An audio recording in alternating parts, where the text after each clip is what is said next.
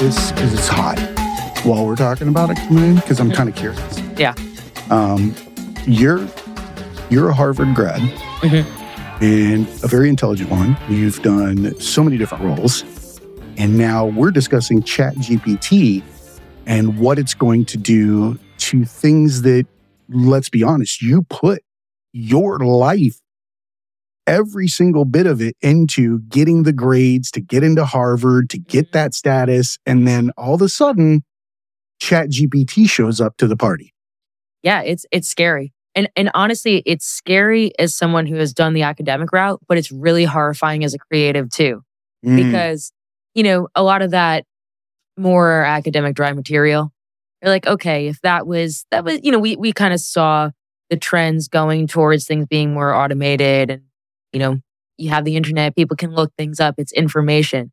But now that that's like replacing creative processes, people writing and coming up with things originally. And that's where I'm really, really concerned, because that takes away, you know, there is, there's such a human element in that creation process. And when you take that away, it's like, what, what now? For all intents and purposes, if we were looking at from from an art perspective, and before we get started, this is Alissa Musto. Um, welcome to The Tragedy Academy, a show created to bridge societal divides in a judgment-free zone. Gary's in studio two. What's going on, brother? How you doing? Nice to have you on today, Alissa. Hey, thanks so much for having me. Likewise. Super happy to have you here. We got uh, disconnected last year. You ended mm-hmm. up going down, getting sick, and then we had a whole bunch of stuff going on. So finally got you in. I know, yeah. And we're sitting here talking to Alissa. This is just a side conversation that came up, but it's really important as creators that we understand what this new tool is, mm-hmm. because it's not going away. And we'll probably have to find ways to leverage a new style of creativity or art. Mm-hmm. Um, I like to think that we move in levels, and we built A I and all of these technologies to make our lives easier. Unfortunately, we don't go run around and play in the playground afterwards. We try to make more of them. Right. But at the same time, there's a lot of human input that's gone into it. Mm-hmm. And it's utilizing the human mind's ability to create, mm-hmm. but on a massive scale. And what I've seen so far is that it doesn't come up with the ideas on its own. It's based on what you want it to create. Right, right. It makes it makes the process easier. It gives shortcuts to the process. I was uh I was messing around with it a few days ago because I'm like, how how much will it do? What what do you want it to do? Yeah, I went down that rabbit hole. And uh, I, I've been writing a bunch of music lately. And I'm like, okay, well, I'm going to try to different processes. I'm going to see what works next, what what works the best.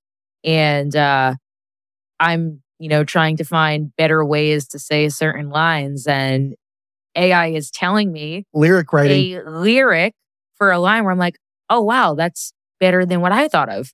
And who, you're not wrong. Who just thought of that? Or, you know, I, I initially was like, okay, maybe I could find some different words so I could find Mm-mm. like better rhymes. No, it's going to tell you the whole line. It's going to come up with an entire line. Beats per minute, tempo. You yep. can change it. You can make it like iambic pentameter if you want. Whatever the hell you want to do to it. My question is, what's the difference between that and a thesaurus? You know, time? I, definitely time. Definitely time. Um, and, you know, I also write where I refuse to have any technology at all. So I was also the other day sitting on a beach and I was just there with my notebook and my paper and, you know, writing things. And things came to me that way as well, mm-hmm. but it's a different sort of way. I'm I'm thinking, I thought too, would that would the computer have told me this? Would I have been able to come up with this on the computer? No, probably not. But was it that much better? That, you know, a few lines required, you know, hours and hours and hours where, uh, you know, some of this A I material is just being whipped out instantaneously. So I don't know. I don't yeah, have, the, no, I don't have I mean, the answer to that yet. How can you know? But at the same time, art is about passion, mm-hmm. right? It's love. Love in a artistic form, mm-hmm. in some way, shape, or form. We're creating that way.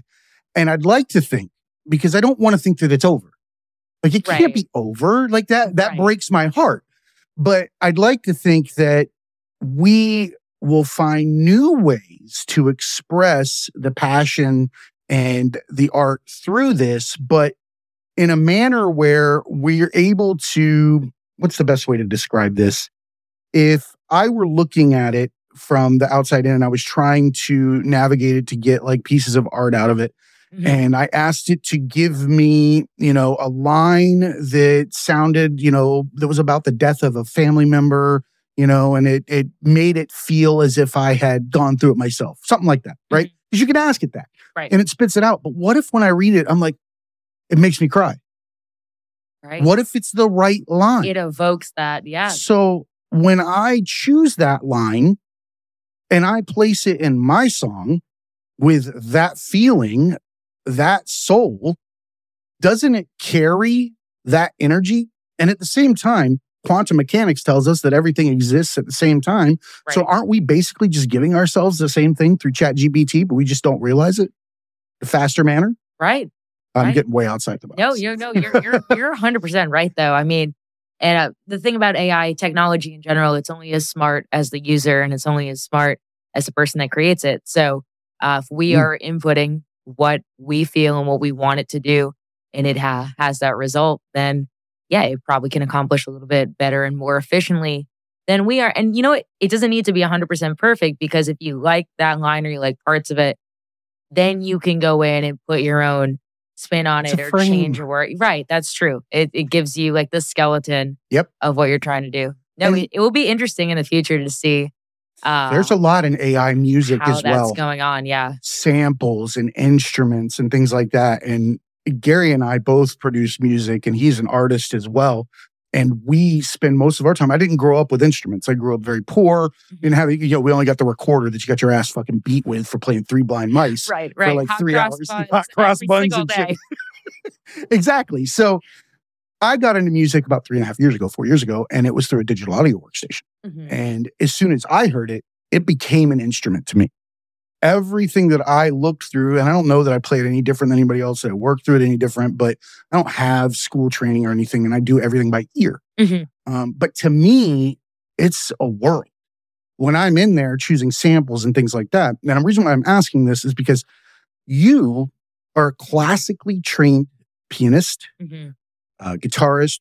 Is is the ukulele considered something extra that you would call it? A ukuleleist? A ukulele? I don't, you know, I'm not good at I'm certainly not good enough at the ukulele to be considered a, a whatever a ukulelist. Uh, um, I don't even know if that's a word. I don't know either. I don't. I don't know the don't know the jargon behind it, but I do. I played uh, bass guitar, drums, ukulele, piano, and I've studied that like for a long time.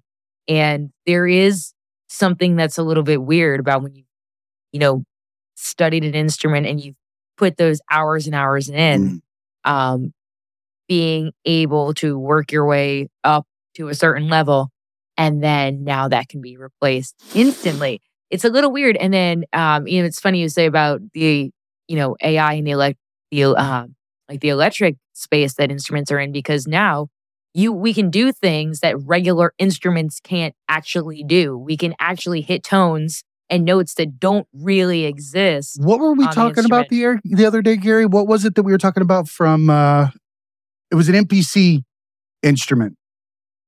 Oh, yeah. They have a new, you know, M P C makes all the drum machines and everything. They have a new, it looks like a flute, but it's like an electric flute, but it could uh-huh. be a saxophone or a clarinet or whatever, but it still requires wind. But I want to buy one just to see what it's like. But I think uh, it's, it's interesting because you still have to play it. But uh-huh. it's like you're trying to, to bring an electric genie out of a... Right. But, but that's so interesting because like with an instrument like that, you actually...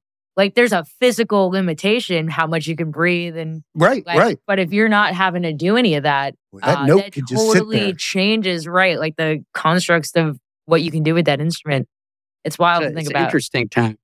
I think live performances are going to become more and more important too. So you can't play the piano, you can't play the damn piano. So if you're sitting up there and on a stage, you know that chat A I is not going to help you. You know, and I think nope. right. I think that's it's a big deal too, but. I think, uh, you know, I'm so I'm completely torn on this because mm-hmm. I'm a hip hop guy. I'm a purist. I'm, I mean, we used to get shot at in shootouts over rap battles. And, you know, if you stole someone's lines or bit somebody's style, like people used to get killed over that. And it was a very serious thing. And you never wanted to be a biter or steal anybody's stuff. But we did use, you know, it's the only time you'd see a kid in the hood with a dictionary or a thesaurus that we'd steal from the library. Yeah, the, the eight miles sitting on the bus with the pen and the pad, scratching it into the back of it, getting those lines out. And you used what you had at your disposal. Like, you know, people didn't say that these turntables were instruments before. Mm-hmm. They made fun of kids that would use those and said that none of that was real. You need to learn how to play the trumpet and everything. And then, you know, an art form was created from that. But now it's like, it seems too easy in in some ways. So I'm torn on the fact, you know, and I, I'm going to, and I really want to start learning how to play the real drums since someone playing the, you know, finger drums and the drum pads and stuff, get back to the roots on certain things. So I think hopefully that helps, you know, bring some people over into playing real instruments too that got yeah. started like that. Um, it, it's going to be a, a debate in music forever as technology grows so quickly, I think. I think it'll fade. I think it'll fade just like everything else does. There'll be purists. There'll be people. It's kind of like the gasoline car. That'll yeah. be gone. Somebody's gonna be like, oh, you're no good unless you play a guitar that's acoustic. It's never going to sound the same. But they're also the same people that lost their minds when Peter Frampton started blowing into a fucking tube in his guitar. You know, and they're like, oh, this is fantastic. This is no different than picking up your electric saxophone and tooting into that thing either. I think that these are tools. Yeah. And that the artist chooses how they use them, because we've seen time and time again shows like America's Got Talent, mm-hmm. where people bring something. You're like, you'll have like ten singers in the row, and then all of a sudden somebody comes out with some wild ass reinvention of music, dance, lights, lasers, and you're just sitting there like a pig staring at a wristwatch. You don't know what the fuck's going on, and it's a whole new world going forward. Yeah. Every time. It's, I think it's all about who's the one that's creating the art and if they're doing it to make art. If you're doing it to make money, it's going to sound like you're trying to make money. Well, and the other thing too, it's uh, it's interesting you say like when, when you have that visual of people coming out, because it's going to be one thing, you're going to have musicians and creators, but being a performer is a whole different thing. Mm. So it will be interesting to see as these new artists come out and their music's coming out, you know, Uh, what what does that look like when people want to go to a show? Are those are they able to put on a performance? Are they that dynamic in real life, or is it going to be more of a divide between like the performer and the musician? Or, you know, are we going to see more creators writing more for artists, and then they're two separate entities? I don't know. Well, you, I love that you brought that particular point up. People writing for artists. I had somebody that I interviewed a long time ago that said that they were very in touch with who they were. Mm-hmm. And I was looking for an assistant. And this young lady had said to me, she's like, look, um, I'm not a performer. Mm-hmm. I'm not a person that's going to be on social media and an influencer or anything of that game. She's like, I have a base level dopamine level that creators don't have, because creators have A D H D. They run around like chickens with their heads cut off and they grab things out of the sky, put it together in moments. But there is a separate group of people that are actuaries, writers, people that can do tasks like that, and it's their art.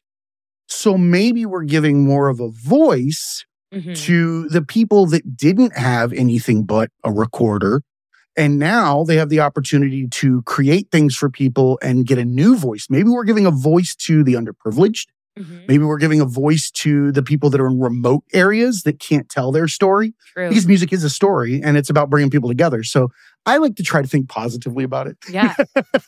So um, just so everybody knows, Alissa's a very talented musician, but you want to tell everybody uh, kind of the path that your music has taken you, where you started, and kind of um, how we all met, and then where you are now. Yeah, definitely. So Um, I, you know, I, first and foremost, I grew up in a family of professional musicians. My dad was a piano player. I started playing the piano. I was four years old. My mom got me this guitar at a garage sale. I would sit down by the door when my dad would be going to his shows at night, and I'd be like, hey, take me to work with you. And he's like, hey, if you learn how to play an instrument, then I will. And uh, I started playing piano. I was four years old. I could read music before I knew how to read. Wow. And, uh, I, I remember those are like some of my earliest memories was, you know, th- them trying to teach me like the notes, you know, on the on the staff, on the treble clef, you have, you know, face and every good boy. Mm-hmm. And, and I'm not understanding that because I don't know that every good, I, I don't know what letters that things start with. So those are some of my earliest memories. Like, How did you, how did you compensate for that? Because I think that the human mind is pretty damn amazing. Mm-hmm. And you find that some people that when they're lacking a certain input to describe something, uh-huh. that they start finding alternative items to place. I've I've heard a lot of times that it can be color. Mm-hmm. It can be smell. It can be all sorts of weird things, but people will plot a graph and see things that way versus, mm-hmm. you know, how somebody else would take it in. Everybody, every good boy does fine or whatever the, the old acronyms are. Yeah. Well, honestly, for me, my, I always had a good ear. So mm-hmm. uh, I became less reliant on having to read the music and then just, you know, this sounded right. Um, my dad would also do this game with me with the flashcards. And it was more about like memorizing it as a picture. And like what color the card was, like it's like kind of cheating. Like what color the card was, or like if a card had a certain little bend on it, like I would remember there would be that note.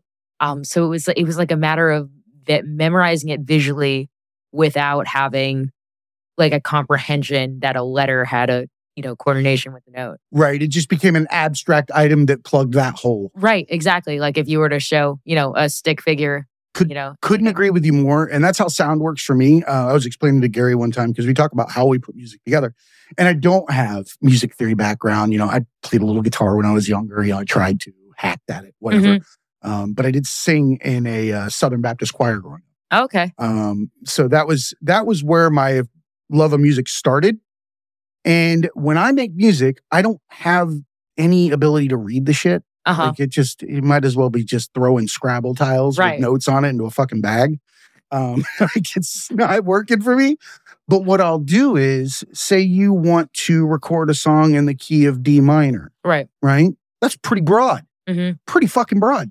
I bet I can go in there and I can look through ten thousand samples in D minor and play them all over each other, one after another, after another, after another, and match which ones I like, how I like it, and then go back mm-hmm. and recreate an entire scene. Mm-hmm. That's how I make my music. I don't yeah. have any other way to do it. I, I don't have time to learn how to read and write it. Don't care. Like if I can hear a trumpet sound like a trumpet and this has this note, those two notes go together. Yeah. Those two notes go together. That's the only way I know how to do it. Gary will tell you, I do uh, weird sounds. Like, we've done some challenges with the show. Um, Gary, one time, he gave me a... Um, Jesus, he gave me his beard clippers. Well, I was playing, I was... You know, he always takes weird sounds. So I was shaving one morning and I got the idea of, all right, I'm going to record the sound of... The right, right. And then I'm going to send it to him and challenge him to make, you know, a beat out of it. I um, ended up with leaving my wallet in my pants once, and the uh, the dryer was thumping. Oh, yeah, yeah, yeah. Sounds like a bass drum. Oh, that's cool. That's real cool. I was like, all right, it kind of sounds like a bass drum. Try that one. They've been pretty fun. It's it's a blast. And I don't really care whether or not I can read it. I don't feel like um, anybody should ever gatekeep art no. um, by, you know, based on their knowledge versus somebody else's.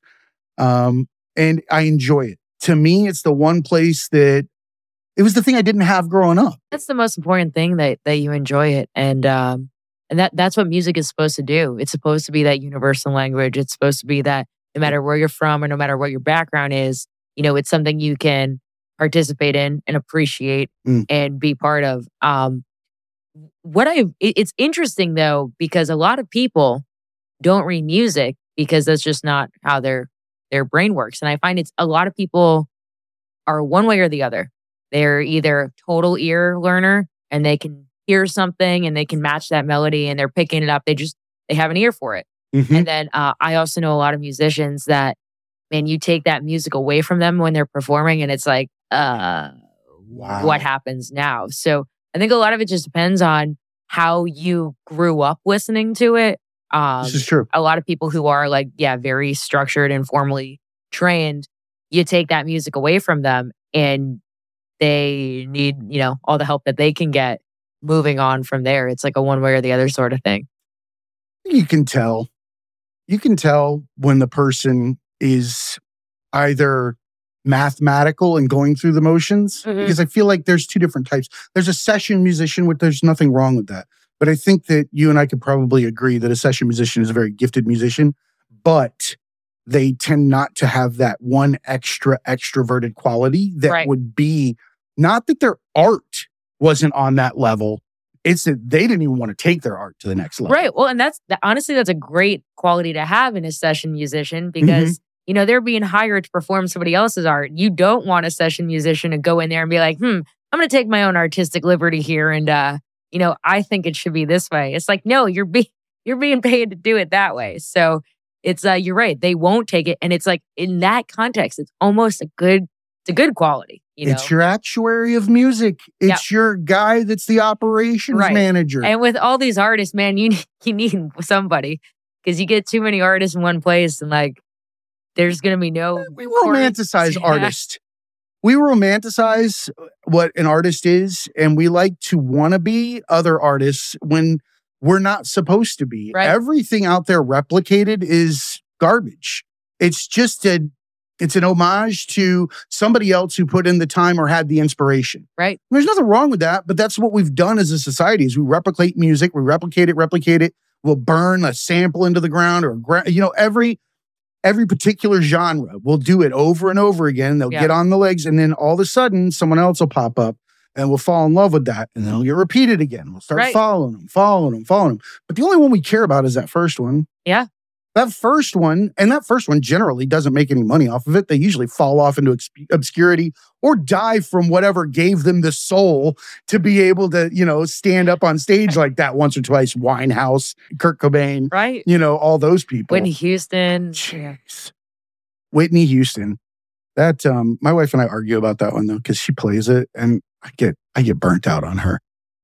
I, I think- lived in Tokyo for five years. There's a lot of karaoke, and Whitney Houston is like everybody's wanna try, no matter yeah. where you are. That is that in Journey. Too many people try to sing Journey. Journey, though, the lead singer's from Japan, and he's amazing. Yeah, he he is awesome. I have to say, I saw him earlier in Tampa this year, and I was like, this guy is no. good. He is really good. He's like what everybody's trying to be in karaoke. one hundred percent. one hundred percent. Like, he fit the bill. But I'll tell you, that's one of the things that I loved about living over there is the artists that I did meet, you know, musicians, tattoo artists, mm-hmm. um, dancers, things like that. It's a whole nother level. Yeah. It was it was a love affair that you saw a lot more people making it because they wanted to make it, not making it because somebody else made it. Right. If that makes sense. Mm-hmm. I don't know why that is. Maybe I'm just jaded because I live in the Western world and I tend to think that uh, everything's nefarious or on the everything's on the take. Um, yeah. But I just feel like I, I saw that more. Maybe it was just the people that I was connecting with at the time. Um, curious to, I want to kind of back up yep. to how we met, right? Mm-hmm. Um, last year you were going to come on. This was not long after the pandemic was starting to kind of cool off. Yeah. Um, you were from the cruise industry mm-hmm. and were an entertainer on a boat. Yes. Um, that's a very unique experience, especially with what's going on. Yeah. Um, do you want to tell us what that was like and how that drove you to writing some of the music that you have now? Yeah, absolutely. So I was, uh, I was prior to COVID, I spent two years, pretty much two years straight, like living and working on cruise ships. Uh, when I went home, it was for like a week at a time and then right back out. And I, I mean, I can honestly tell you, I think I will always look back at that. That that was like one of the best times of my life because I just got to do what I love to do. Uh, I got to go out and perform for audiences. No bills? And no bills. I tell people that all the time. I I didn't have to cook. I didn't have to clean. You know, I didn't have any bills. I had to pay a cell phone bill. Um, and Big whoop. Right, exactly. And uh, you just, your friends all live in the same hallway as you. And you It's know, like being in the military, kind of. It's it it, it uh, people have just uh, people I've talked to about it said it's like the military. Some people have said it's like college. Which I'm like, eh, it's less like college because we work a lot less. Um, and then, I mean, I was surrounded, there's so many different performers on a cruise ship that you're just around like all these creative minds all the time from, ar- be amazing. from around the world. And it is, it's so amazing because everybody's there for the same reason. And um, like another thing that's really cool about cruise ship workers is that everybody took that leap. Like everybody was like, I am sick of this shit from where I grew up and I want to get a- as far away from it as possible. And uh, very military. Wow. So everybody like has that mentality. They're like, okay, I'm here for the adventure. Like I'm, mm-hmm. I'm okay with leaving what I left behind. You don't see a lot of people that are like homesick or shy. Everybody's very like outgoing. Everybody's like, all right, I'm ready to do this. We have a very dear friend, Nick. He's a dancer and he was on cruise ships and in eighties videos. And I'm, I'm with you. I, I get exactly the extroverted. yeah. happy, just ready to... I feel like people on a cruise ship utilize the energy that we wish we had year-round, and they get to exploit it year-round off of the people that are there to have fun for one week at a time. Exactly. That's the other thing. We're around people that want to have a good time. You know, so many people, they go to their job, they're around people who are pissed off. All curmudgeon. Right. Like, I, if you're going on a cruise and you're pissed off and you're in a bad mood, like, you, you got something wrong with you. Everybody's there partying on vacation. You're just around people that are there to have fun. I do like the idea of the old curmudgeoned magician in like the corner of like the crappy piano bar where nobody's at, pulling shit out of a hat, bitching. Yes, oh, goddamn it! Right, right, yeah. The, this, I mean, there's always like one jaded person. There, there, there always are a few performers though. It's funny you say that, like the magician. That's like, you know, been doing this shtick way too long. It's they're like forty years in. They're using a headshot from twenty-five years ago. You're like... got a Burt Reynolds mustache. Yeah. For real. I've had enough of this shit. Last year, I swear. Never right, again. Right, exactly. The boat again. It's my last contract. Never doing this again. Yeah, never... This rabbit has mange. This rabbit is angry. He pulls it out and it's got like fucking fur missing. It's it's just one eye. Right. Never want to see another ocean again. It's true. But so so all this and this is happening. And there's like three hundred cruise ships all over the world. So this that's it. Why did I feel like there were a shit ton more? Yeah, there's only like, like three hundred of those. It's like three hundred fifty. Yeah, something like that. They're pretty big. I guess they are. Now. They they are. There's oh, like there's like two thousand people plus like a thousand crew. So this is, you know, all these little worlds happening on all three hundred whatever of these cruise ships. And then COVID happens and it like stops overnight. And at first we're like, okay, we're gonna take like a month long break. That's what they told us. Yeah, I'll, told I'll never my job too. I I will never forget that like the night before everything completely shut down. I um I was on a cruise ship. I had just done a show. We had been told, okay, operations are about to end. Um, it's like midnight and I get a call from the agent back stateside. And he's like, okay, uh, you need to pack your bags. And I was also manager for the agency on that ship. So I was responsible for a couple of other performers too. Mm-hmm. And he's like, you need to go and you need to go tell everybody to pack their bags and be ready to leave. And I'm like, well, do we have flight information? And he's like, nope. You just, you guys need to be ready. Get the F off that boat while off. You can. Right. And I was like, oh man, this feels like this feels like some sort of spy movie. Like this yeah, is this apocalyptic is crazy. Shit. Yeah, and um, and we were in Mexico, and at first, you know, um, oh, last place you want to be when all of the uh, shit in the world goes down.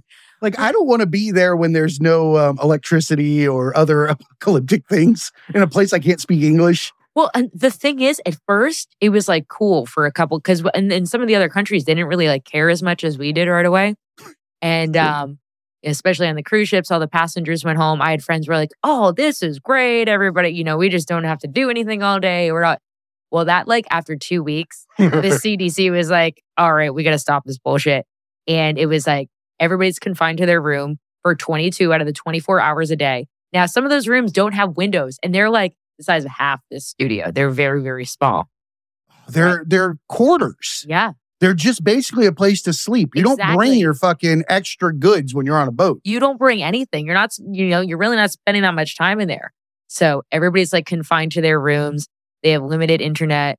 Um, their countries are not letting them back in. So, you know, the, the boat will be like docked there in Florida and there's American citizens and they're not letting them like back into America. I mean, some of the stories I heard... Yeah, I got to say, if I'm at the dock and I'm on that boat, I'm I'm taking a chance on a high dive at that I, point. Like, it's not far. Like, if we're on the ocean, no. Not happening. I'm pretty sure I'd die. But if we're already at the dock and I can look down over the side, I've seen enough people jump off a cliff. So you put me two weeks sitting in a stinky room with Mark, Bob, and Chuck, and nobody can flush a toilet anymore... I'm going off the side of that bitch in a swan dive. I mean, the, the, some of the stories, because then they were like, well, people can't fly. If we allow them off the ship, they can't go on a commercial flight. well, okay, these are cruise ship workers. Nobody's taking their private jet back to Ohio. Um, yeah, they're going back to Indonesia, like it says on their name tag, right? to the, where, where they were sending all their money to because they got a job on a ship, very right? fortunately. Right, exactly. I mean, really from Kentucky. I mean, I, I did know people whose like parents and aunts and uncles drove like sixteen, eighteen hours to go pick them up wow. somewhere just because it was like, well, there's a slight chance they may be able to get off. And this was going on for months. I mean, some of the stories I heard were atrocious. Like, they're so sad. I, I knew, um, I heard a story um, where a man who was working on board, his wife died back in the Philippines while giving birth to their child. And they would not let him get off the ship. Mm, and it's like... That's so sad. It's And there it's were terrible. so many stories like that. There were there were cruise Because life still goes on. Yeah. yeah. There were there were suicides. Um, I knew people who went in and found a crew member who had hung himself. I mean, it was it was so sad. It was so sad what was going on. I mean, they were not treating these people like human beings, you know? And um, th- just nobody was talking about it.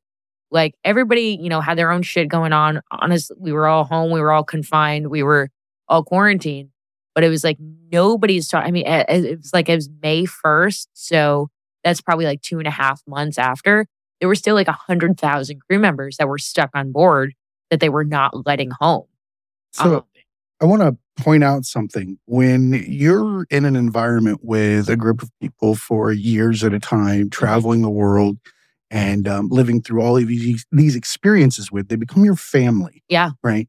And what I hear you saying is that you got the opportunity to go home mm-hmm. and your friends and now family to you are on this boat suffering while you get the, you know, quote unquote comforts of home. Right. And get to watch them. And it sounds almost like you would have a form of uh, like a survivor's guilt of some sort. one hundred percent. And that it would just, I, I know me personally...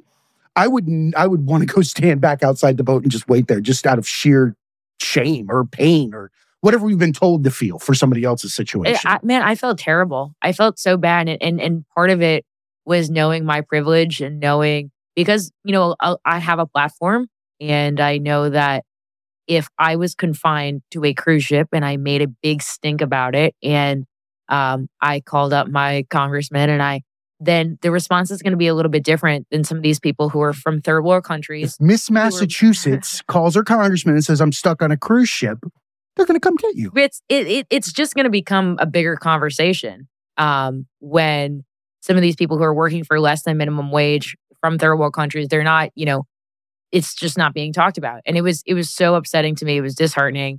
Um, and that's when I wrote my song, How Still. Because I said there, there has to be something that I could do. Because I was, I was, I was, I was writing to Congress. I was um, getting on the phone. I was making phone calls. I was writing articles for every publication that would print an open ed, being like, "Hey, this is what's going on. These are my friends. This is my family, and nobody's talking about this." I, I get it. Everybody's like sad that they're at home with their kids who can't go to school, but this is so tragic what's going on, and no, mm. nobody's talking about it. And the music video was really the first thing that, you know, got a little bit of attention, because what I did is I contacted a lot of my friends that were on board and I said, hey, can you just like write a note, hold it up, um, letting people know what you want the world to know about the cruise industry? Because uh, another thing is people were like very cruel about it. People are like, well, the cruises are the reason that we have COVID and this is how it's spread. And we can't just like let those people off. And it was it was God, gross, man. Yeah. We're so paranoid as humans. We'll make up some fucking crazy shit. And if nobody there checks it, it'll become a fact. Like, right. If it gets written down once in a book and nobody says anything for about twenty years, and then it's reopened, that, for some reason, as humans, time creates facts. And it's not true. It's a big fucking lie. Just because yeah. I wrote down that there were purple dinosaurs doesn't mean that there were purple dinosaurs. It's, it's. I mean, and b- people were blaming the cruises, but it's like, even if you want to blame that, I get it, people are in close quarters. That has nothing to do with the crew. No. That has nothing to do with the crews working their ass off who have not been able to get home. Um. Anyway, so all these people sent in their their their notes and... uh then they're, you know, friends of friends, obviously it grows. So I got hundreds and hundreds of people sending in their like messages. They want people to know, saying that they miss people at home, that they just mm-hmm. want people to hear their story. I put this all together in a music video. and I uh, put it out there into the world. And uh, A B C responded, and they did an interview and were able to showcase that nationally, and uh, a few other big platforms um, back in Massachusetts, you know, told the story. And I said, you know, like music has always been the way that I've been able to express myself, communicate what I have to say. You know, people are a little bit more inclined to listen when it's in a song, when it's in a palatable format. But um, it's a language. Even even more important than that for me was the number of crew workers, you know, that honestly, I'm going to get emotional like talking about it. And the, the number of crew workers that I've never met, it's uh, it's it's it's such like a a camaraderie that we have, you know, working at sea and being at sea. There's just like such an understanding that I don't need to know those people, but you know, they're they're still my brothers and sisters.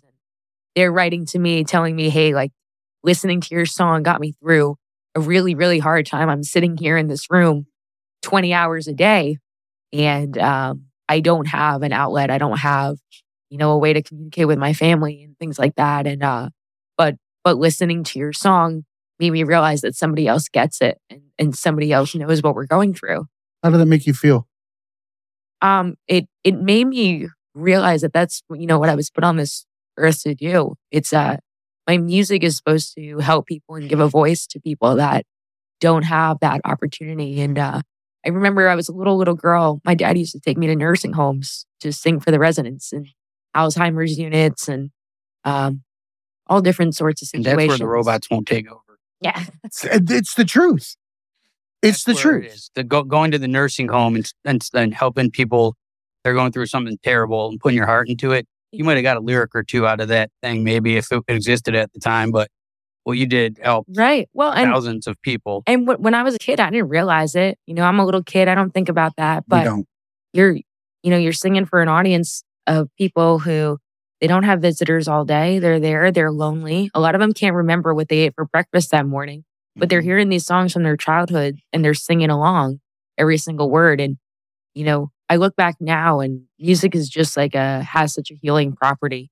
It brings comfort to people in their worst moments. And uh, I, I feel like a responsibility as a performer to address that and to use my music to give people what they need at that time, because you never know what somebody's going through. Mm-hmm. Uh, if the way that I can help and the way that I can provide comfort and support is is through my music, then I'm then I'm in my eyes, I'm doing it right. And that's a beautiful way to look at it. And I think that we all should. Um, we're perfect. We're perfectly imperfect. We're made to be one way. And you were designed with a gift, and that was being able to create music. Mm-hmm. And share with others. What we tend to forget is that we speak more than one language or one type of language. We can mm-hmm. speak verbally to each other all day long, but music and sounds and things like that, they go above and beyond that because they can communicate where languages fail. Mm-hmm. Languages fail to bring people together because they are in and of themselves a divisive piece. Right. Right? They're made to describe things to one side, mm-hmm. not the other side. But with music, it brings people together because notes speak all the languages. Yeah. Notes don't speak individual. They, when they're combined, they go across the spectrum. That's why somebody, you know, in Iraq and somebody in Uzbekistan and somebody in the U S can all listen to something and it can elicit the same feeling. We know that if there's a down tempo with a bass drum and it's slow and it's starting to speed up, what does that mean? We're about to fucking go to war. It's time. We're beating something up. We know that if there's like a very soft, angelic voice of some sort, that it, we're going to be calm and we're going to be mystified and we're going to be, you know, peaceful. There's something to be said about that language and those that have the ability to speak it. There is an onus on creators. Mm-hmm. There's an onus on every human to utilize the skills that they've been gifted by whomever or whatever created us to give back to those around us. And the moment that you begin to create from the heart, because I would I would say not that you didn't create from the heart before, mm-hmm. but it sounds like you had an experience. Mm-hmm. That the moment that you were able to put pen to paper and create your music for something greater than yourself, it starts to take on a new form, it becomes something different inside of us. Yeah. I like to think of that as the moment that we remove that glass from over the flame, mm-hmm. and then it's allowed to burn uninhibited, and it attracts people to us because now they can see who we are. Right. We're not ashamed of it anymore. We're going to take those risks. I think that music is risk. A lot of people will stick within those boundaries, you know, the notes, and this is, I'm going to only do these songs, and I'm going to mm-hmm. do this kind of stuff. And then one guy steps up to the mic and just fucking caterwauls, screams his ass off and plays the blues. And all of a sudden, nobody told him to do that. Right. He had to have the chops to make up a new sound. A new sound in music is a very scary thing to come up with because the music industry does not like new people. Right. No, they, they don't like things changing around the scripts. I mean, they they hate the music industry puts a lot, a lot of money into what they think is going to work. They put a and, lot of money into the second song. Yeah, right, right. The first one, that's a huge risk. Taking that as nobody yeah, like supports risk. The first song, but yeah. the person fucking putting out the first song.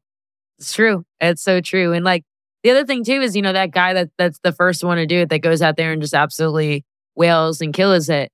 He doesn't know necessarily why he's doing it. He doesn't know if he's doing it for the greater good. God, that's a great way to say it. But like, people will hear that shit and like, yo, I don't know why, but I was moved by that. I felt that. I that that just did something for me. I mean, and that that's like how change is made when when you're just doing your thing as an artist and people can get behind that because they're like, I felt that. I that is I identify with that. I feel that. That's me. I think we know, um, Gary. When you produce music or when you work on art, um, you told me before that you utilize where you've come from as kind of a catalyst for how you put things together. Um, I'm curious because your art is different than my art. It's different than her art. Where do you pull those things from and how do you apply them? Like, oh, it, it's a lot of it's the mood that I'm in. Um, a lot of the music I make is like very soul and Motown influenced. And I grew up with my mom playing that in the house.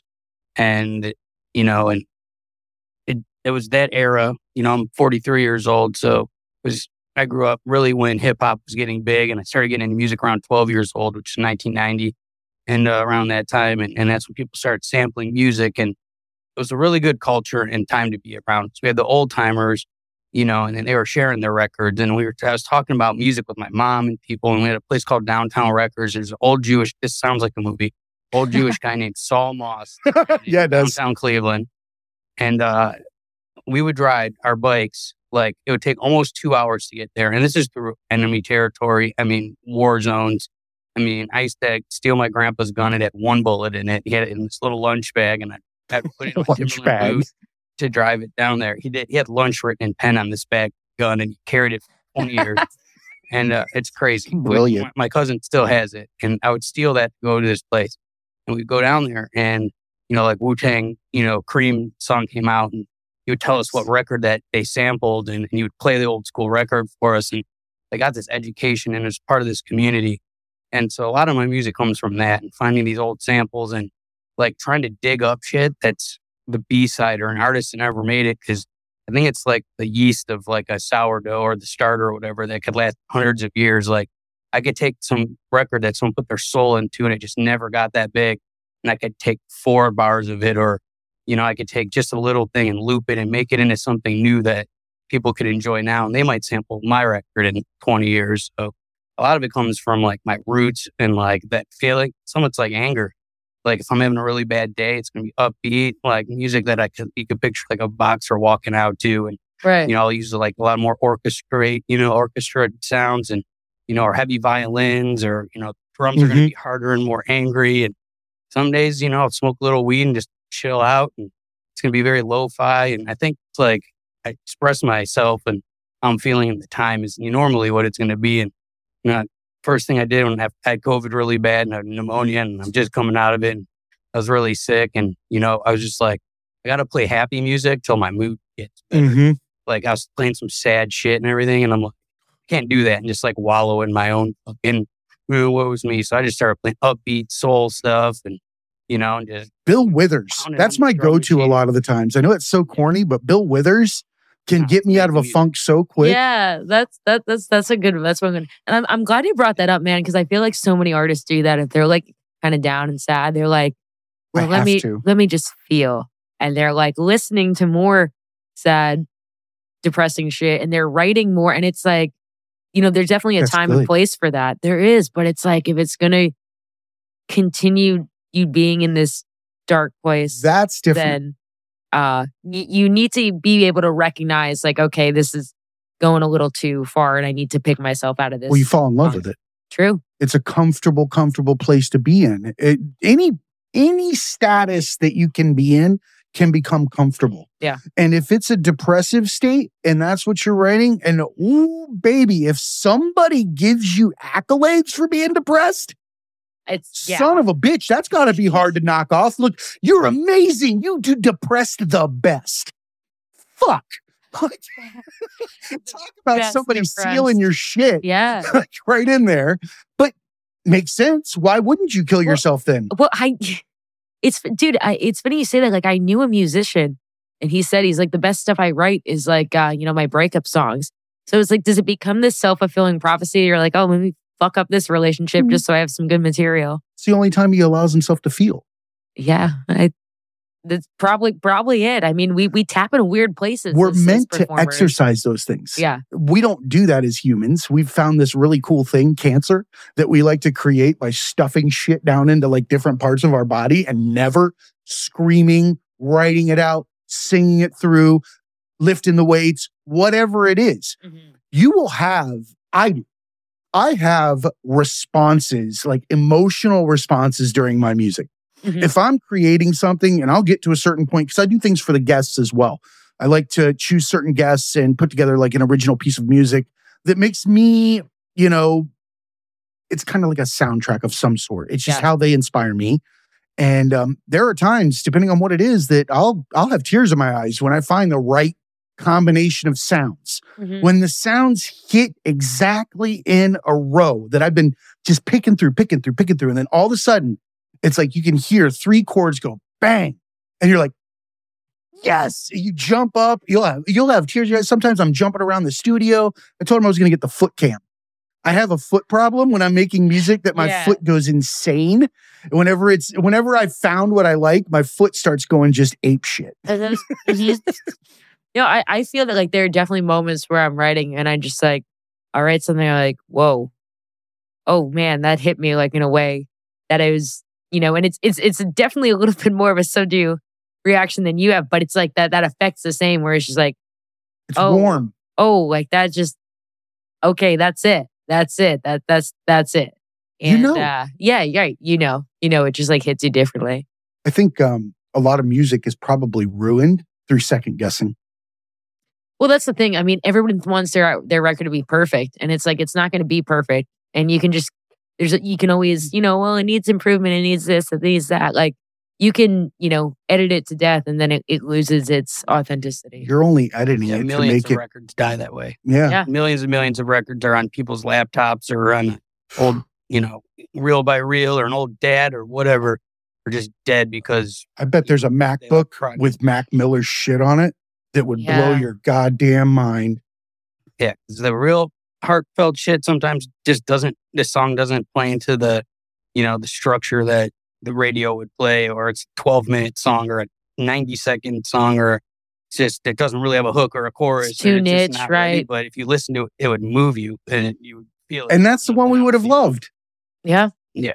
I never was a Mac Miller fan because I was just hating on the younger generation, and I heard his Tiny Desk concert. That was it for on, me. Uh, N P R, and, and he just started singing, and it fucking made me cry like nothing else that has made me cry before. You know, musically like that, and it was just him singing. A, it wasn't rapping. It was, and man, it was just somebody's heart just being poured out like I've never seen, and it was like, real. I became a huge fan after that. But you know, that's those, those that series is really cool. But just put somebody with heart that, you know, will just dump it out there in front of a microphone and let them go, and you'll get the best stuff. That concert, when you showed it to me, because much like yourself, Mac Miller sounded like somebody that was from a frat that was yeah. some stupid shit that I wouldn't have nothing to do with. Yeah, it was called frat rap. Like, why was that frat rap? It was so not term. frat. He when did he not represent. Out, he was talking that. about. At first, he was coming out talking about drinking Milwaukee's best, and like, like it was just that Pennsylvania fraternity kind of right, right, stuff, like Sammy know, Adams type he, thing. Yeah, he like found himself, you know. But man, that if you haven't, if whoever's listening, or if you haven't heard that, just you know, go to Mac Miller Tiny Desk concert, N P R on YouTube or whatever, and dude, just you know, just listen to him sing. He's he's the reason why I bought that mic sitting over there, right there, is because it reaffirmed my. I'm I'm gonna make a stab at at, at singing again, um, and I'm gonna make my stab my own way. Uh-huh. I'm not gonna pick up uh, karaoke. I'm not gonna put a whole bunch of songs in front of you. Like I'm gonna sing this artist and put it on Instagram and see if everybody likes me a little bit as much as they did that person. No, right. I'm gonna make some shit that nobody has ever fucking ha- didn't had no business being out before now. Yep. And I want to have fun with it. And after watching him, I was like, you can do it your way. You really can. Everybody's got their own style. It's about what you invoke. Mm-hmm. And if you can invoke something, fuck it. Go for it. Maybe it's half motivational, half blues, half fucking falsetto. Who knows? You know, as long as you're having fun with it. Um, I want to shift yeah. gears. Oh, keep, wait, go ahead. Go ahead first. I just had a kind of a question for Alissa, like about something similar.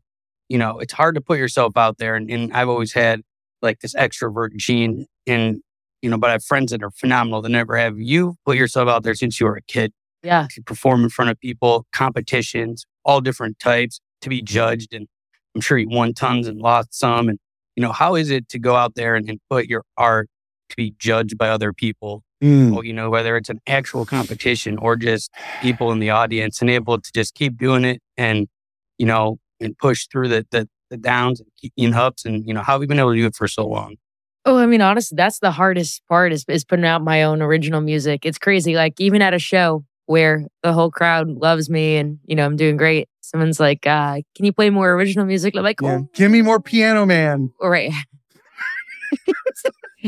But dude, it, it's scary. That's got to be hard because like putting out your own stuff that that is a part of you. You know that that's a part of you that. You're very protective of, you know, my your songs are your your creation. You know, you're you know, I don't I don't have kids. Those those are my my little creation, my little things that I put into the world. Heart's in the rib cage for a reason, inside the chest yeah. for a reason, because it needs protection. And every bit of that music and every bit of that art, when it's made and it's put out there for judgment, it's like having your heart worn on a necklace. Right. Right there to be punched. Right. And I I mean I I, I write personal stuff. I write um, you know, I, I definitely You know, we always, we my generation, we grew up, everyone was like, you know, millennials, they're like, okay, uh, be careful what you put on Facebook because, you know, your future employers are going to see this. This was like, you know, this is all you heard in two thousand thirteen. Like, yeah. just be, you know. And uh, it's like, I would never put some dumb shit on Facebook, but like, here I am writing, you know, everything that just happened in my last relationship and I'm going to like put it out there for the world. And hey, maybe millions of people will like it if I'm lucky. So I mean, that's, It's like, it's such a weird concept, but the thing is you have to just like completely disattach from it. And if you're like, well, if people don't like my music, that's great. They have fifty billion other artists that they can go listen to. I don't write it for them. I write for me. And then if some people like it or if it helps some people, then, you know, that's cool. I always say there are certain things that I do for art and there's certain things I do for commerce. Um, if people don't like my shows when I go out there, I do have a problem because that's like my full-time income. Right. So if I go out and I'm doing a shitty job on stage and they don't like me, I have a problem there. Like I, I need to pay my bills. But if people don't like the stuff that I'm writing and I'm putting out there, um, I've learned to just sort of, I I don't, it doesn't bother me. It takes not, time. It's not for them.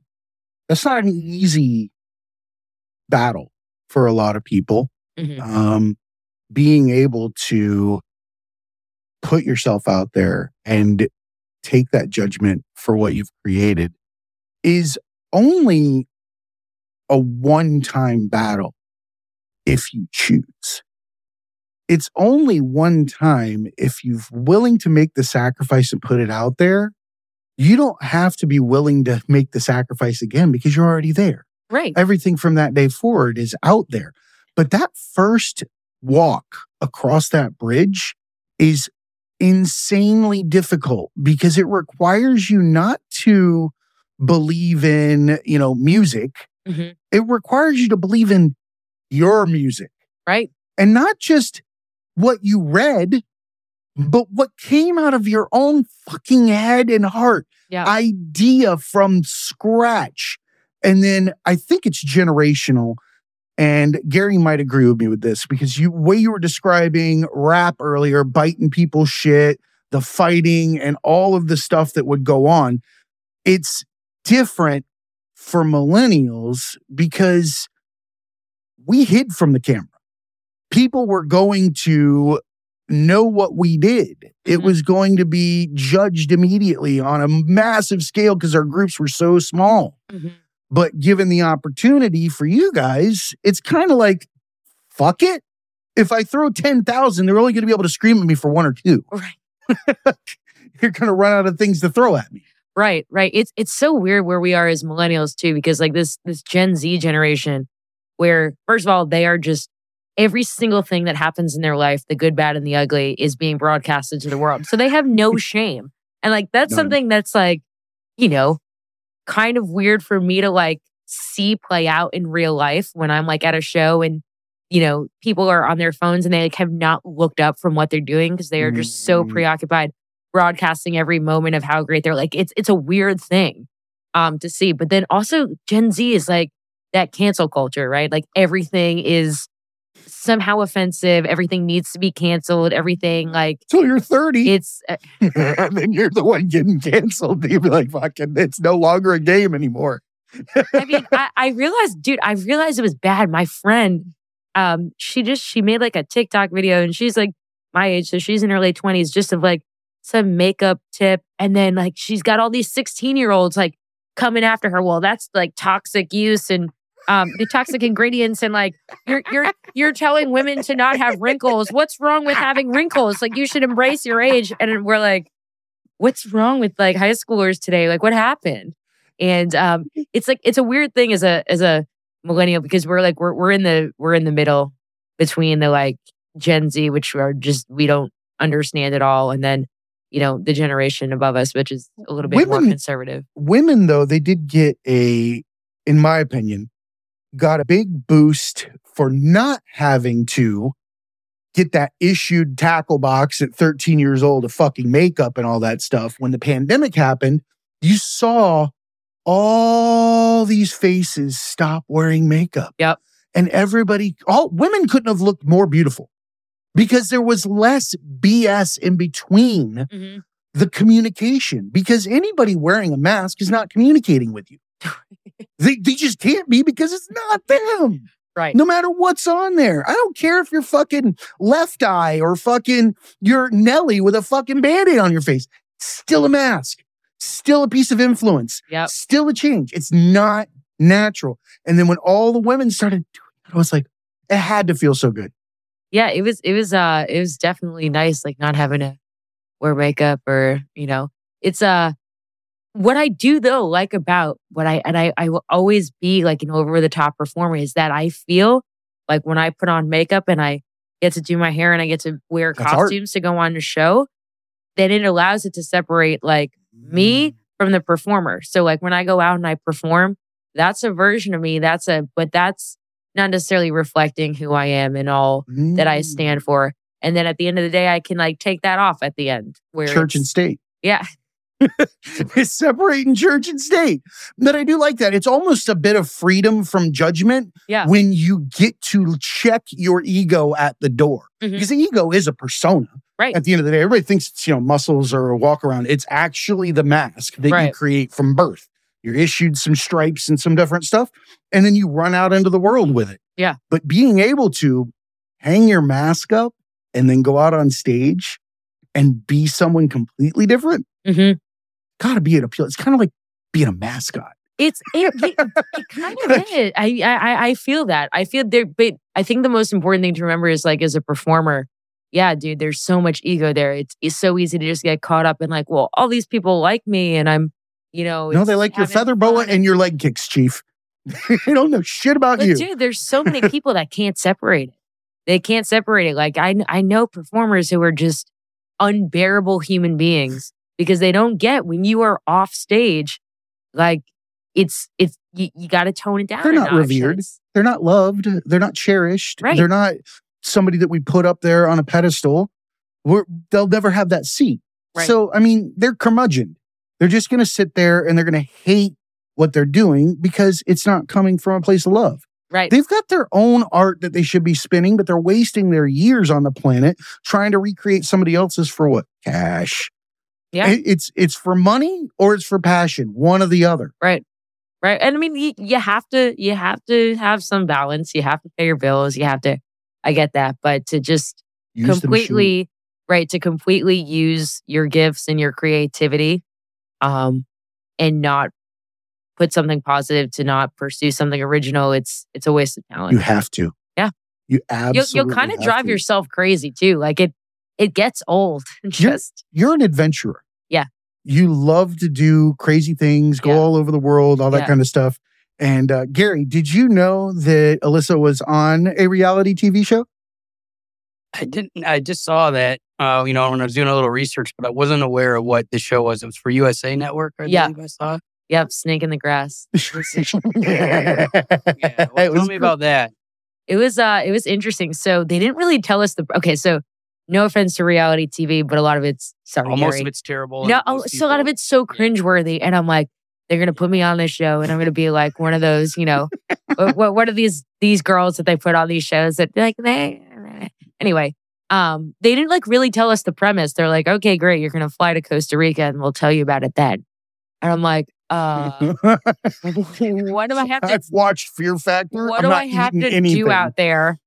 Um, I mean, do, that shit I think is kind of cool. Like the Fear Factor stuff, I would do All that. All the way up to eating. No. I, I would do that. But if it was some like trash reality T V show where, you know, everyone's just like talking shit about each other. Like I don't, I don't, that doesn't put anything. It's bad for the, bad the for the soul. It's, yeah, it's, it's, it's bad for everything, but that's just my personal opinion. Anyway, we get there and uh, we have these like challenges that we have to do out in, in Costa Rica. We're in a team of four. Um, and we have to find these like different clues to, you know, accomplish the, the challenges. But the thing is, one person in the group is the snake, like the, the liar. Yeah, they're trying to sabotage all the progress that we make during the challenges. And uh, we have to figure out which one of the team is the snake. And if uh, we vote at the end, if we all, if three of us figure out who the snake is, then we win. And then if the snake is able to cause confusion and convince it, them people it's someone else, then the snake wins. I liked it. I watched it. Um, kind of like Survivor with like a little extra twist. Yeah, it's kind of like The Mole and Survivor, and yeah, um, that's, yeah, that's yeah, that's a good description of it. I when I was watching it because I was curious when I saw it pop up, I was like, all right, so how does because there's always like that build up for each character going into the show, and Gary yeah. can speak to this a hell of a lot better than any of us. Um, but they were describing them, and then they got to you, and I'm like, okay, so. A former beauty pageant queen and Harvard grad and musician and all these things that people are just going to annihilate you for being right. in this game. I wanted to see how that was going to pan out. Uh-huh. And you shut them down. Yeah. Yeah. I don't um, I don't have a lot of tolerance for, for, for too much bullshit. I think that's the, another thing, like growing up in the industry, being a woman growing up in the industry is just like you learn how to shut down bullshit really quickly. Yeah, you want to be looked at, not asked to be looked at. Right. Like if you're asking to be looked at, you're doing it wrong. Mm-hmm. Mm-hmm. You'll be recognized when you're doing the right thing, not when you attract the most attention. Right, right. My whole thing is you have to uh, you have to command attention. You, you can't demand it. I will tell you though, I was on board with you at first in that show. That I thought it was that dude. The um. Oh right, yo. Okay, so there were so many things. At the end that they didn't even air because I was like, so he he lied about a bunch of stuff. He was telling me like lied the whole time. He he told you like I lived in Colorado and I lived in Florida and I lived in I can't remember I think Spain, San, San Diego. Was... And I was like, oh, so you come from a military family? Like those are where all bases are. He's like, no, no, my dad's a whatever he's made up. I was at the end. I was like, why did you lie to me? About which your dad did. Like, why are you being a snake, you he, non-snake? He, he's like, well, then you guys would think I'm the snake. And I'm like, Oh boy. Um, confused himself. My favorite thing though was I had like personal friends of mine tell me like, oh yeah, when we watched it, we thought you were the snake. I was like, you know me. You know all those things about me are true. Like, where is the confusion there? Um, but the, uh, the, what was it? The game warden. What what was she? She was a, a some kind of uh, forest ranger. Oh yes. She actually wasn't a park ranger. Um, oh really? She, she lied worked, about that? Yep. She were, yeah, she made up a whole identity. She was really nice. She was a really sweet girl. She made up a park ranger. What a, what a bizarre career to pull out of a I hat. Know. It's actually kind of smart. She, she, who the fuck questions a park ranger? Crazy shit. Yeah, people make up just cr- the craziest shit. Well, she had said I mean, the I've... night before, like she was there, like studying, um, like this persona that because they told her, like, hey, you're gonna be the the snake. You have to think about how you want to do this. So she's like, oh, okay, I'm gonna come up with this whole persona. And Matt Park Ranger. She admits that she fudged up her own game like over and over again on the way through it. It's like, yeah, yeah. I mean, definitely. I don't. I, I think she did a pretty good job. She did because, up until the point. Yeah, up until the point where she just. I mean, she kind of lost it at us and we're all looking at each other like, oh, what just happened? Like, she's kind of pissed. And then I think that's when it all like, like to us. Did, did you guys, um, I know you were in the Costa Rican jungle, but uh-huh. they always like to say you're in the jungle oh. when you're like on the outskirts, kind of inside the jungle where someone like Gary is not going all the way in there because he's like, fuck you. We'll just do it right here by these two palm trees and this thing because I'm not getting bit by a snake. Well, okay. Don't the, turn the camera that the way. The thing about that was we, we actually did sleep in the woods and they had a team of professional snake wranglers that as we slept, like walked around with their... You slept on the ground? Oh, yeah. We slept no, on no, the ground. No, no, no, no, no, no, no, no, no, no. World number one in the jungle. Never slept on the ground. I mean, they had like mats and stuff, but oh. yeah, it was... um, They they did have these these wranglers that were walking around looking for poisonous snakes and spiders that could bite us while we slept. It's no joke. Um, I was in Panama for uh, jungle expert training, and we had to stay out there in a similar environment as Costa Rica, yeah. Central America, the whole nine. And um, I had a buddy that didn't sleep for like fucking weeks straight. He just slept with his back against, or sat with his back against a tree. Uh-huh. He's like, I refuse to sleep because you can't see your own hand in front of your face in triple canopy, you know, jungle right. at night. And um, we slept in hammocks. Yep. Because I was not, you were told don't ever lay on the ground because you were going to get, you're going to need snake Bitten, wranglers. Yeah. Um, but did you guys, do they have black palm there? Did you happen to see that? There's this plant that has like all these spines all over it that stabs oh, yeah. everybody all the time. Yeah, they we we did undergo some, um, I don't know if you want to call it training, but they did say like, don't touch this plant, don't touch this plant. Like we we had to, uh, there were safety precautions that were yeah, that were taken that, that you you don't see on camera, yeah. Yeah, they take you to some sad third world zoo and they point at a few things that you're not supposed to touch. They give you a class. Am I right? This is really how these things go.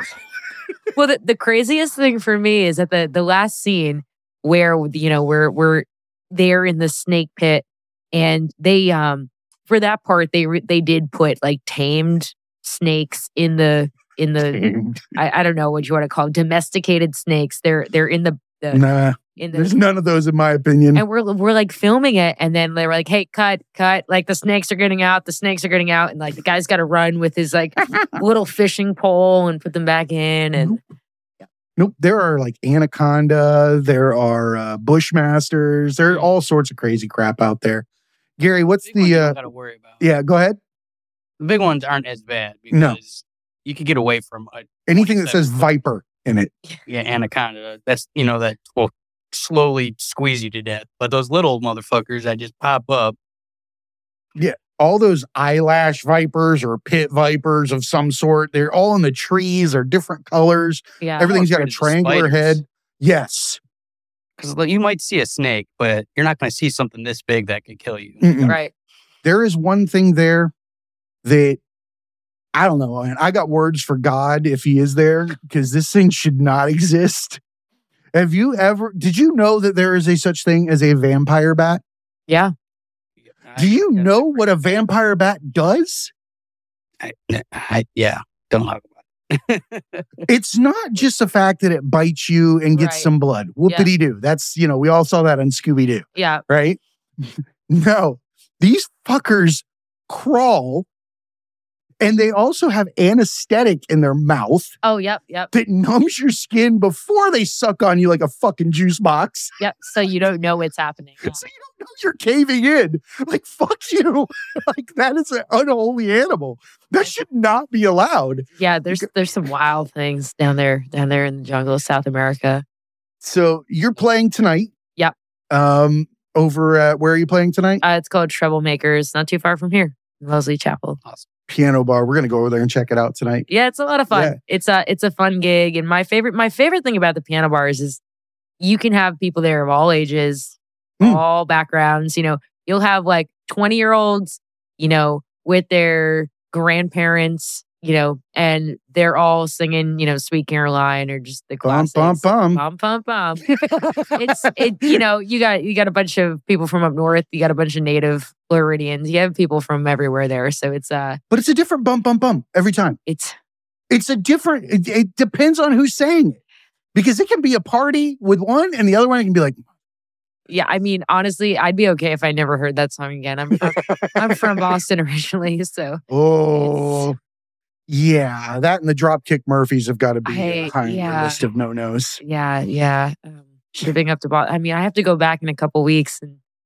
It's fine. I mean, I get to perform and stuff, but it's going to be so cold. And just like, there is nothing worse than stepping foot into Logan Boston Airport and then you just like hear the accent again and you're like, oh my God, it's back. Like, that is an accent that, man, dude, I lived in Connecticut. I had buddies in the Army from Massachusetts. It's, you know, it's a whole different human. Massachusetts is different. It's not, I don't even know how to describe. Because we were talking about, uh, what was it yesterday? We were talking about Ohio and Florida have the white trash express that goes between the two of them. But, but I would, I would argue that anything outside of Boston starts to become very, very backwoods, very, very... It starts to get more and more... Well, the craziest thing about Massachusetts, you're not wrong, is how small it is, but there is so much like... It differs so much. So we so uh, much. Around Boston, the metro area, we call that L L L. Um, leafy, liberal, loaded. Those are all your like white P T A moms that, you know, are driving around their Range Rovers and like... Gotcha. Are, are offended by everything. Um, and, you know, super, super nice neighborhoods. And then you do get out and, and the closer you get to New Hampshire, New Hampshire's like the West Virginia of New England. You know, it's like... Man. Just, you know what I'm saying. So yes. The closer you get up there, it get it starts getting a little, you know, interesting. Um, everything like west... Th- so Massachusetts has this like whole western part that's just like a wasteland. Like it's, there's... It's hillbillies. Like, I didn't realize they were there. You... There's... There's not... Nobody does. Nobody... People in Massachusetts don't know they're there. Um, it's kind of like upstate New York. It's... And the thing is, the state only takes like three hours to drive through. So it's like... I... But they're... Yeah. And then you get to Boston and it's like its own character because there's just like, there's like the old school Boston, like Italian and Irish people who are just their own thing. And then you have like the wannabe old school Boston who are just like terrible. Angry at the world. It's like the Jersey Shore of Boston. It's like terrible. um, and then you get a lot of like young yuppies coming in from other parts of the country because of all the schools there. And you had to see the fakest and the realest shit all at the same time. It yeah okay. So you see things that are like, how is this real? Like, you know, the the exchange not exchange students, but the international students from like China and Japan, like showing up in their Audis and their like brand new Armani suits for class, and you're like, we don't do that here. I'm eating ramen. But- I just made a grilled cheese with my iron. um, you, you got a lot of like absolutely brilliant kids who are just living in La La Land though. Like they just, you know, they're doing their own thing and you like respect the hell out of them. And they're like, how do their brains work like that? But they just like basic things like having a matching pair of socks, not going to happen. But though there's, I mean, there's definitely, there's legacies, there's athletes, there's the, you know, the pompous sort of stereotypes types that you would imagine. It's, uh, It's a mixed bag, though. There's there's a lot of people that I just respect the hell out of that are I believe it. So different than what I thought going in there. Um, they're so accomplished. They're so smart. I mean, you just meet people where you're like, how?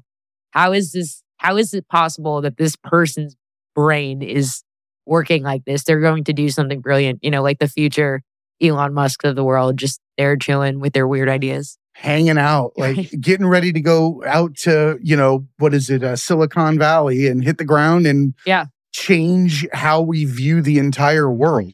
I think that's the next year. This next year to two years is going to make, the world is going to be a completely different place. Yeah. Technology, uh, medical, all of our healthcare is going to change. It's all on the brink of a completely different reality. Um, you either got to embrace it and roll with it, or fucking, I don't know, find your compound. Yeah. Because it ain't going well, any other way. It, it's funny you say that too, because with all that, I think we're going to see a lot of pushback too. We're going to see the like, you know, the the anti, whatever you want to call that next phase, that people are just going to kind of reject it. People are going to not want to be part of it. People are going to push back. So that's going to be an interesting dynamic yeah, as well. They'll come along. Yeah. You don't have a choice. Yeah. You can only sit there for so long. It's like ignoring that yelling toddler. You know, eventually, they're going to give up and come sit with you because they know that you're not paying attention to them anymore. That's the biggest thing. If you don't take offense to the ignorance that people are spewing out their mouth, yeah. they, they stop spewing ignorance real quick. Ignorance needs offense. Without offense, it doesn't fucking exist. Yeah. Yep. All right. Well, we're an hour and sixteen minutes in. Oh, wow. Um, definitely want to have you back. Okay. Um, do you want to tell people where to uh, find your music, what you got coming up next? Yeah, you can uh, you can go to Spotify, Apple Music, all that good stuff. Look under Alissa Musto. I'm also on Facebook and Instagram and all that. Uh, what I got going next, I'll be traveling around a lot for the next few months. I'm going up to Georgia, uh, Louisiana, Arkansas, Texas, uh, all the good places. And then... I, I'm, I'm smiling for those of you in uh, podcast land. My face is not... Oof, it's, that uh, sounds like the uh, it sounds like a tour that Kid Rock would go on.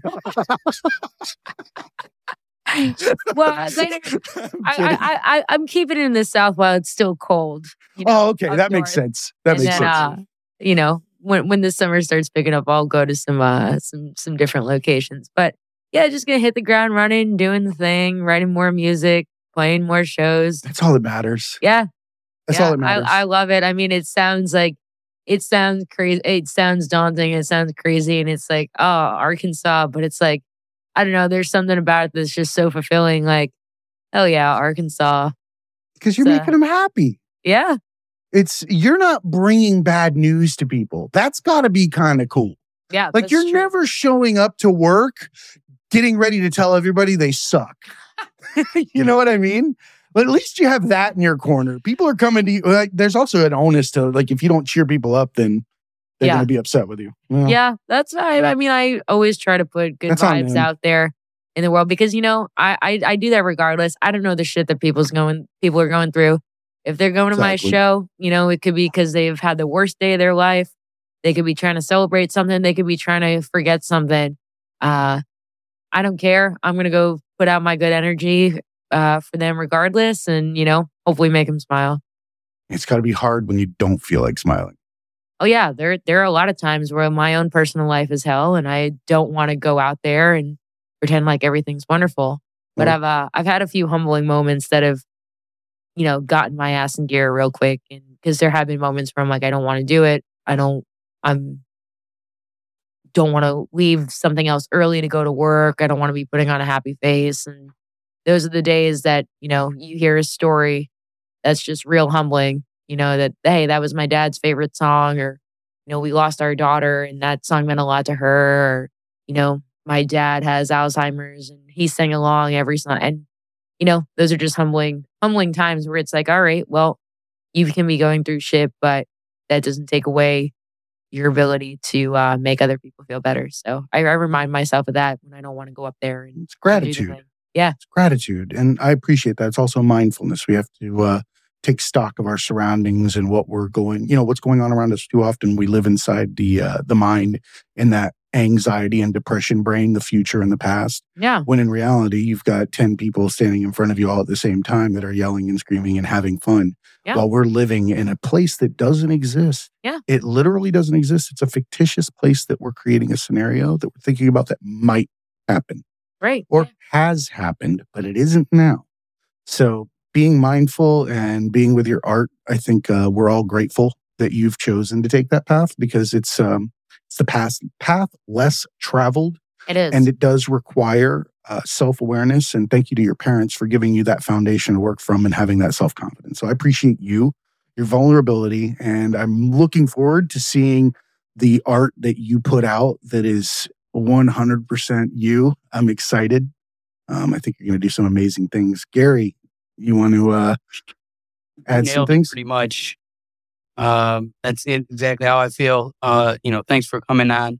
I really like your approach to music and why you do the things that you do. And, you know, looking to help people and, you know, getting out of bed on those days and you could cancel your show or whatever, but pushing through and giving those people those moments, you know, that little moment could change somebody's whole life. You know, mm-hmm. That could have been the day they were just done with it or whatever the case may be. And that pushes them through to the next day and the next day. So, you know, I really appreciate what you do with the music and everything. And, you know, I'm a fan for sure. And I'm going to keep following you. And I wish I could go. I love piano bars. I like how free people are and how people just sing. And you yeah, got, you know, you can come next time. New York we used to go to a lot. Um, they're always a lot of fun. Like, you know, I'd like to just get, you know, have a couple beers and scream every now and then. Yeah, so. Absolutely. Well, next time yeah. you're around, yeah. Bum, bum, we'll bum. Well, thank you so much. I appreciate you. Listen, I'm going to ask you next time you're here, I need to hear, because your voice just sounds like it belongs to Black Velvet. Oh, okay. Yeah, yeah. I, I can sing Black Velvet. Yeah. Is is that a song that you like to sing? Yeah. Because yeah. I can, you've got a very smoky voice, uh-huh. and I love it. So, and I could hear that. Yep. Like, as you were talking, I was like, I, I want to hear this. Yeah, you got it. You got it. I'll definitely do that right. for you. But thank you guys so much for having me today. It's uh, it's it's been a lot of fun. And anytime I get to talk about what I love to do and why I do it, uh, it's a good time. And I appreciate you giving me a platform to do that. Absolutely. Well, thank you so much. Genuinely appreciate you. Remember, everybody, be cool and keep learning.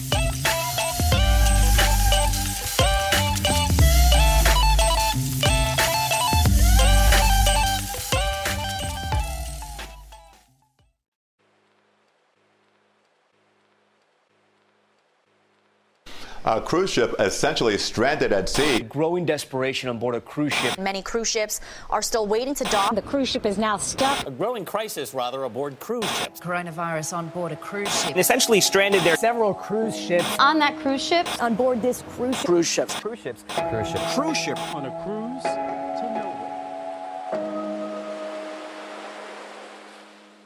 to nowhere. forty days stuck out at sea. Just a prayer to comfort me as the world I know unfolds in the background on T V. We've seen troubles, we've seen storms, but not enough to stay ashore. Now I'm a slave, the only place I felt free before. Tonight it's silent. For the storm, I can't deny it. I see life strangely still. The water is sweet and good. The water to be still that way. I see life strangely still. The water is sweet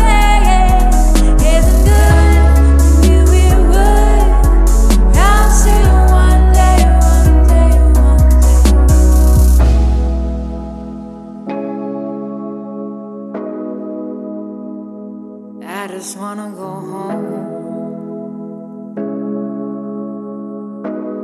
Where that is, I don't even know.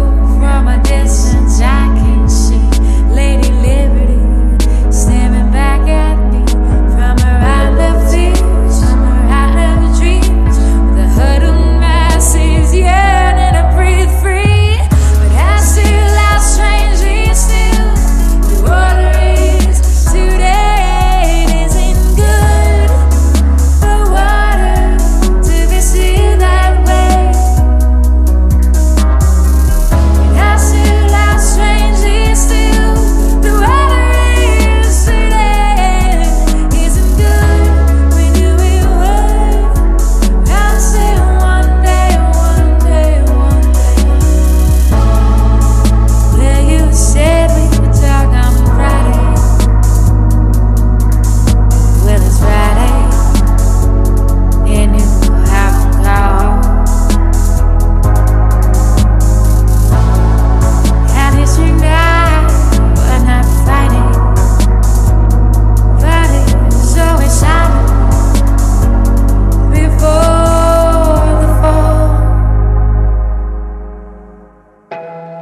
Someday we'll be back at sea, and through it all I still believe there's a second chance for you and me. Till then I wait patiently.